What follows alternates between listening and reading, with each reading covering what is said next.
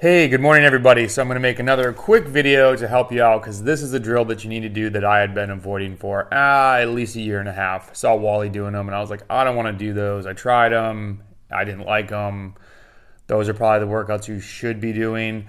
Uh, we're talking overspeed, underspeed, cadence drills, but it's also correlated with tempo and threshold riding you would have to go way back. I think it's the second or third blog that I'd posted uh, when we actually started Evoke Bike, and it was just listed as muscle tension intervals.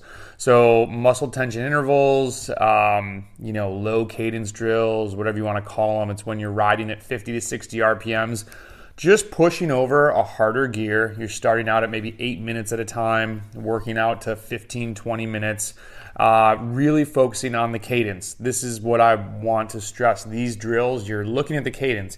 If you can do under speed and have tempo or threshold watts, meaning 90 to 100% FTP, that's great. Obviously, don't do them all the time because you don't want to be riding threshold all winter long. But this is like lifting on the bike. So it correlates with the gym work that you're doing. You're building muscle, you're helping to increase the strength of your legs, those stabilizer muscles, ligaments, tendons, all the things that aren't getting the load during the season um, and the stress. So correlate these with your lifting. It's a great thing to do.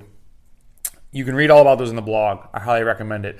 The thing that I added because I finally got on the on the wagon and started doing the overspeed drills, 105 to 115 uh, RPMs. Really hard to do for a long period of time for most cyclists. If you're a track rider, this is going to be nothing new to you. Uh, most riders, though, the first time they do it, they average around 103 because they want to hit this like tempo wattage. They don't want to just focus on the cadence. Focus on the cadence, nail that. Um, I've been getting around like 109, 110. And again, I start at like eight minutes. I've moved up to 20 minutes. Uh, really focus on engaging your core. You don't want to be wobbling all over the bike. It feels awkward at first, but you're really helping to start to take all that strength and move it towards cycling specific speed. So that's a big thing that we focus on strength to speed because you're going to be riding the bike, not just lifting weights. Um, lifting, all our athletes like rave about it. Some hem and haw before we really say, hey, you should at least try it. Two months later, they're addicted to it. This is a great workout that you can do after you lift because you're going to get some higher wattage in the underspeed and then focus on the cadence afterwards.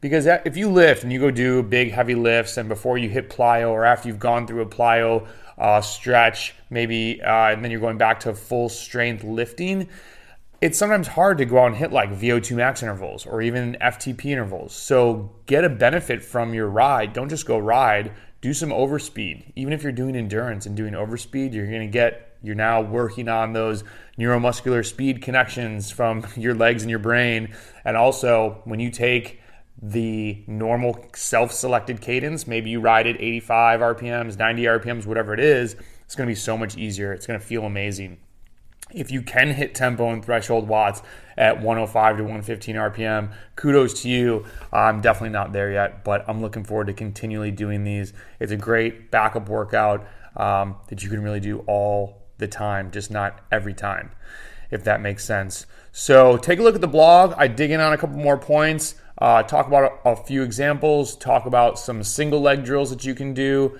I'm not a big fan of comparing when people talk about, oh, my power meter says I'm 48 and 52%. Like I have a left leg discrepancy, go pedal one legged, and most of the time it's still going to come up. It's not going to come up 100 and zero.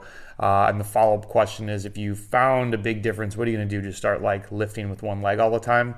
So I don't do one legged drills for that reason. I would do one legged drills because it removes dead spots. It's like with the first time you ride rollers and you have a little bit of like chunkiness in your. Um, I want to say spindle in your pedal stroke uh, it's going to help you with that. So you don't have to do a ton of them. You feel the groove pretty quickly and muscle memory. So we're pretty amazing creatures sometimes at what we can learn how to do if we practice it. You don't have to do it all the time. So hit me up with questions. Brendan at Evoke Bike, evoke.bike slash blog. Uh, please share this with one cycling friend if you found it beneficial. Hit us up. Let us know how we can help you. We're here to help you get faster and have a great day. See ya.